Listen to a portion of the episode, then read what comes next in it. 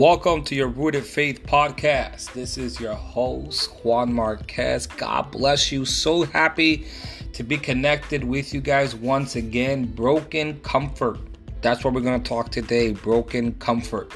Um, if you're one of my weekly subscribers, welcome back. Thank you so much for always showing up. Um, give God all the glory for the testimonies we're hearing of what God is doing through this ministry, through this means. If you're brand new to us, thank you for stopping by. Thank you for allowing yourself to be led by the Holy Spirit. And I look forward to spending a couple of minutes with you talking about broken comfort. Amen. Amen. Well, the word today, the rooted word today is the word broken. Broken. And, um, a rooted word is an area we will focus on and double down today with the intent that if we can heal the root, it will bring forth a better fruit, not just for you, but your future generations. So it is our intention, it is our focus, it is our aim to deal with deeply rooted issues in our lives, to get underground, to be able to either heal the root, some things need to be uprooted, others need to be planted in there, because we understand that we carry the responsibility to give something better to our generations and through our legacies and to leave that right for our future generations as well. So let's get to it. Let's get to it. Our Bible verse today we're going to be considering it comes from the book of Jeremiah. Jeremiah 18 verses 1 through 4. I believe I'll be reading from the New King James Version. And it says, the word which came to Jeremiah from the Lord, saying, Arise and go down to the potter's house, and there I will cause you to hear my words. Then I went down to the potter's house, and there he was making something at the wheel. And the vessel, listen up, the vessel, that's you, that's me, the vessel that he made of clay was marred in the hand of the potter. So he made it again into another vessel as it seemed good to the potter to make. And that verse 4 is really where I want to concentrate in today. It says, And the vessel that he made of clay was marred in the hands of the potter. You know, you and I, the Bible uses this illustration uh, to Jeremiah to tell them that Israel is that vessel. So you and I are like clay in the potter's hand, and he uses that illustration. But what, what always catches my attention from this scripture is the fact that the vessel breaks in the hands of the potter. And and the word marred that he used, it's so interesting to me that the potter does not discard the marred, right? And what does that word marred mean? It's the root word that means to be ruined, to corrupt, to destroy right? It doesn't say that he took other pieces, that he threw it to the side and started off with something new. It says, so he made it again into another vessel. He took the pieces that were broken, the pieces that were corrupt, the pieces that were destroyed, the pieces that were ruined, the pieces that were there while they were still in his hand, and he made another vessel as he seemed good for him to make. And you know, at times in our life, we feel broken, we feel defeated, we feel unsuccessful, we feel alone, we feel like we don't meet the bar. But this this text it, it, it, brings us hope because the text tells us that none of those things, feeling broken, feeling defeated, unsuccessful, none of those things disqualify us from still being used as a vessel of honor. We are still in His hands, even if we are broken. Even if we are broken, broken comfort. Now I know it sounds a little bit, you know, contradictory, right? Broken comfort. Like, how can you be broken and comfortable at the same time? That just doesn't make any sense, right? Um, but it implies that in order for something to be comfortable, it must be broken. It implies that in order for something to be nice and feel good, it has to go through a process of being broken, of being shaped, of being formed. Now, you say this may sound weird, but if you ever bought a new pair of sneakers, or ladies, a new pair of shoes, I've heard my wife say this a couple of times, or even a new sofa, right? you all know that you have to break it in to form so it can be comfortable, right? And many times I've heard me and my wife say, I got this new pair of shoes where we're gonna go walking somewhere. I'm gonna go use these so I can break them in, so I can mold them, so I can. I mean, why? Because it's too stiff. You've ever gone to to a, to a store and um, you're looking for sofas and you're looking for different things and you sit on them and many of those sofas are just stiff. They're like too rigid. They're they're too shaped too perfect right? And then you find that right one where it's like it's not too hard it's not too small it's just kind of right there right? But when it comes to shoes right the shoes are shaped in the manufacturing design right? There's a there's a design that comes from it that you have to break in. You have to mold it. So as I break in my shoe, right, and I'm using it, I'm breaking that original design. I'm expanding it so it can adapt to my feet. So can and adapt to my anatomy so it can be comfortable for me. It may not be comfortable for someone else, but I have to break it to my status. I have to break it to my style. I have to break it to fit my foot. The same thing as you do for a sofa. You have to customize it. And once you you you, you sit on it, you sleep on it, take naps on it, you, you move your body around a bit, you stretch your arms, right? In other words, when I have a brand new shoe or, or a brand new sofa or a brand new mattress, I have to break it. So, and as I'm breaking it, I am modifying its original design to fit my current design. And, and I'm here to tell you that part of being comfortable in what God wants you to do, you have to break some things. Some things have to be broken inside of you. Because when you get to that point, right, we all been there, where you have broken in a good pair of shoes or your sofa, man, it is so comfortable. it's comfort like no other. I know my wife bought me a La-Z-Boy recently and I, I, loved it. I mean, I sat on it from day one. It was awesome and it was great. And I've had it for about a year and a half, maybe two now. And one of the things that I love about it now more than I loved it at the day one is that when I sit, it is formed against my body. Like it literally, my body just fits in. And when I get up, you can see my body right there and then, right? But when I sit in, it's customized to me. It didn't come that way. I had to break it in. I had to go through a process of, of pushing, of making, of positioning it. And when you are able to break that shoe, when you're able to break that new pair of jeans that you washed a couple and then you put them on, it's like, oh, these jeans, they just fit right, right? I'm here to tell you, there's nothing more comfortable when you're able to do that. Well, in the same way that you break in your shoes or you break in the sofa, you break in that new pair of jeans, God has to break you to make you comfortable. And you may be asking yourself, well, why is that? Why is it that God has to break us to make us comfortable? Because maybe you're too rigid. Uh oh. I'm telling you, dealing with some deep rooted issues. You know, David was too wild, David was too rigid when he fought Goliath. He was a young kid. He was like just talking. He he was just wild. He was rigid. He he wasn't fit to be a king at that present time. He was rigid. He was too rigid. And and he needed 14 years of breaking.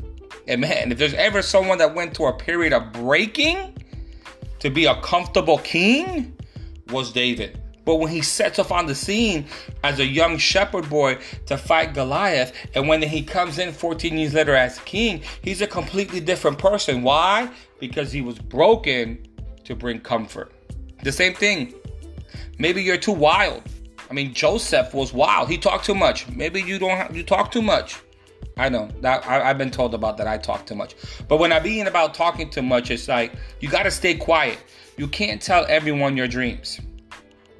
You can't share everything with everyone because they're not ready for your success. They're not ready to hear what God is going to do for you. They're not prepared in their hearts to be able to do so. You know, Joseph told his parents and he told his mom and he told his brothers this dream that they had. They weren't ready. And sometimes you just need to be quiet. Sometimes you need to wait for someone else's dream and for someone else's to speak their dream and you interpret it because he had to go through a pit breaking to get into a comfortable palace. He had to wait for someone else's dream to be interpreted before his dream can be interpreted. Maybe you're unstable and God has to break you. Like Simon, you're too shaky. You, you, you move too much. You're not, you have no solid ground. You have no solid foundation. One day you're Simon, one minute you're Simon, the other minute you're Peter.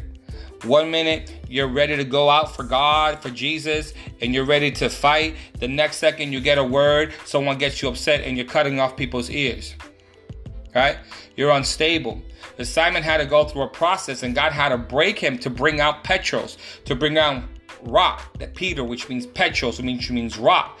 And what did God say? It says, Upon this rock I will build my church. Upon this rock, after I break you out of that, after I make you uncomfortable, Peter, after I confront you and make you uncomfortable and break your character, break that that that inner man and bring that rock out of you, then I can comfortably build my church upon you. What does Jesus says? Upon this rock I will build my church, and the gates of hell will not prevail. And we know that this word gets fulfilled on the day of Pentecost when the Holy Spirit comes down, empowers the church, and Peter gets up and preaches. And we have the church being built. I want to let you know today you may be going through a breaking season, an uncomfortable season. The breaking comes from a place of love and a mercy. You know, it's one of the reasons why the Bible compares us as sheeps and not horses.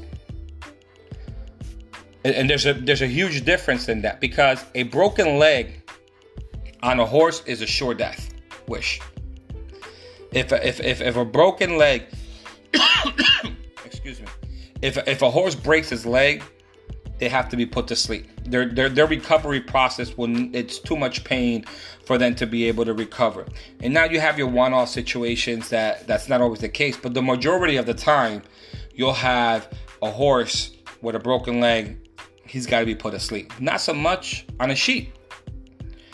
Because if, if, if a sheep breaks their legs, their bone fracture can heal within three to six weeks on average. So it's not so much as a death wish. And um, when you study shepherds and you study early and all of that, you, you'll notice that when a sheep will continuously go astray, when a sheep will continuously move away from the flock, when a sheep will continuously not listen to the shepherd, the shepherd will will intentionally make it uncomfortable. It will break the lamb's leg so it does not stray away. Now, this sounds cruel and this sounds, oh my God, this is human, this is, you know, uh, animal endangerment and animal cruelty. There's a reason behind that. It comes out of a place of love and mercy, it comes out of a place of protection. And I'm going to explain to you why. Because there's four things that a sheep with a broken leg is going to do. It's four things. Number one, it's going to stay close to the shepherd for comfort because it's in pain. And the shepherd will give it comfort when it cries in pain. Number two, a sheep with a broken leg will stay close to the shepherd for protection because it's limping. So therefore, if there's something that happens, if, if another animal that comes in and they've got to run, the sheep will not be able to run. So it stays really close to the shepherd for protection. It stays close to the shepherd for healing because throughout that process the shepherd is putting oil the shepherd is t- attending the wound he's attending the fracture he's changing the bandages. So it will stay close to the shepherd for healing and it will stay close to the shepherd for covering. When it sleeps at night it will stay close to the shepherd so that the shepherd can cover him. So a sheep with a broken leg provides the opportunity for the shepherd to give it comfort, to give it protection, to give it healing, and to give it covering. And that's what God does in our life. He breaks us because we're jumping here and we're jumping there. He has to break things in our lives so we can come close to Him for comfort, for protection, for healing, and for covering. And, and this is not just something that He did. Jesus sets the example from, from the jump. Right? Jesus was the ultimate individual who was broken to give us comfort. I mean, if you have the time to read the book of uh, uh, Isaiah chapter 53, I'm gonna I'm gonna share verses four and verses five with you. It really speaks about the brokenness that Jesus had to go through to give you and I comfort, to give you and I peace. It says, verse 4 Surely he has borne our griefs he has carried our sorrows.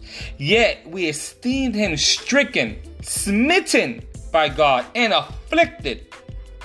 He was wounded for our transgression, he was bruised for our iniquities. The chastisement for our peace was upon him, and by his stripes we are healed. In other words, we're comforted. Healed is another word for comfort. So basically, it tells us all the broken things that Jesus had to go through so you and I can call upon that healing and be comfortable. But I love the story of Jesus doesn't end there, my friend. The story of Jesus doesn't end him broken. The story of Jesus doesn't end him wounded, bruised, stricken, afflicted with sorrow, with grief. It doesn't end that way.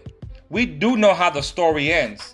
Because later on in the book of Philippians, chapter 2, verses 5 through 11, I love I love one of the love this verse. I love this these these verses right here. It says Philippians 2 5 through 11, Let this be in you, which was also in Christ Jesus, who being in the form of God did not consider it robbery to be equal with God, but made himself of no reputation taking the form of a bondservant and coming into the likeness of man, and being found in the appearance as a man, here it is, here it is, he humbled himself and became, here's another word, obedient. He humbled himself and he became obedient to the point of death, even the death of the cross. Therefore, God has also highly exalted him and given him the name which is above every name, that at the name of Jesus every knee shall bow of those in heaven, of those on earth, and of those under the earth, and that every tongue shall confess that Jesus Christ is Lord to the glory of God the Father. So the brokenness of Jesus allowed him to get a name that's above any, any other name. The fact that he was humbled and he was obedient brought exaltation. And I'm here to tell you today that as you go through your broken process. God is not breaking you to hurt you. God is not breaking you to embarrass you. God is not breaking you because He doesn't love you. God is breaking you to exalt you. God is breaking you to use you. God is breaking you to make you comfortable for the deposit that is coming. Now you may be saying, what do you mean that deposit? Now we started up in Jeremiah and we talked about how this vessel was broken in the hands of the potter. But later on, I want to take you to Second Corinthians 4 7 because you and I are built to hold his deposits of treasure. We're not always going to stay in a state of brokenness. God doesn't want us to simply stay in this cycle of being in his hand and being broken and being in his hands and being broken. There's going to come a point if you stay humble, if you stay obedient, where God is going to build this other vessel. And this other vessel out of those broken pieces, my God, He's going to put in us a deposit of treasure. And Second Corinthians 4 7 tells us, But we have this treasure in jars of clay to show that this all surpassing power is from God and not from us. The reason that God has to break us down and then build us back up and make us uncomfortable to make us comfortable is because he's going to put a treasure in us. But when he puts that treasure in us, we have to get to a point that we understand that the all surpassing power is from God and not from us. That we didn't make it on our own, that is not based on our character our charisma, our style, our family status, or influences that we've made. It is based on the fact that God decided to do it in us. That we are just jars of clay. We are molded we are broken pieces molded together to hold the treasure of God so that we can become comfortable, so that we can provide comfort to others. So, my friends, and I conclude the next time you slip into your favorite sneakers, your shoes, You sit in your sofa or La-Z-Boy and you say, ah, that's comfy. Oh, that feels right. Remember, it was not always like that. It needed to be broken so you could be comfortable. Let us pray. Father, I thank you for the brokenness. Father, I want my friends and my brothers and my sisters listening to me today that we can lean in to being broken so that we can be comfortable. That we can lean into the process, Lord, so that you may provide for us a way to understanding that this deposit of treasure no matter how high you exalt us, we still keep the mindset. We have a root system built in us that it was all because of you, that we are nothing but simply broken pieces put together by the surpassing glory of God, and that we can carry this deposit of treasure and provide comfort to others through our experiences, Lord. I thank you. I ask you for your strength as we endure the fire. I ask you for your strength as we endure persecution. I ask you for strength as we endure the pressure points that are coming at us, Lord. In your name we pray and thank you, Lord. Amen and amen. Well, if you enjoyed yourself today, I need a quick favor from you. Connect with us on Instagram at Rooted Faith TX, all one word. Follow us on Facebook and YouTube. Subscribe to this podcast. But most importantly, let's grow together. Share it with someone you know who may need to hear it. Amen. Until next time, remember, stay rooted in faith.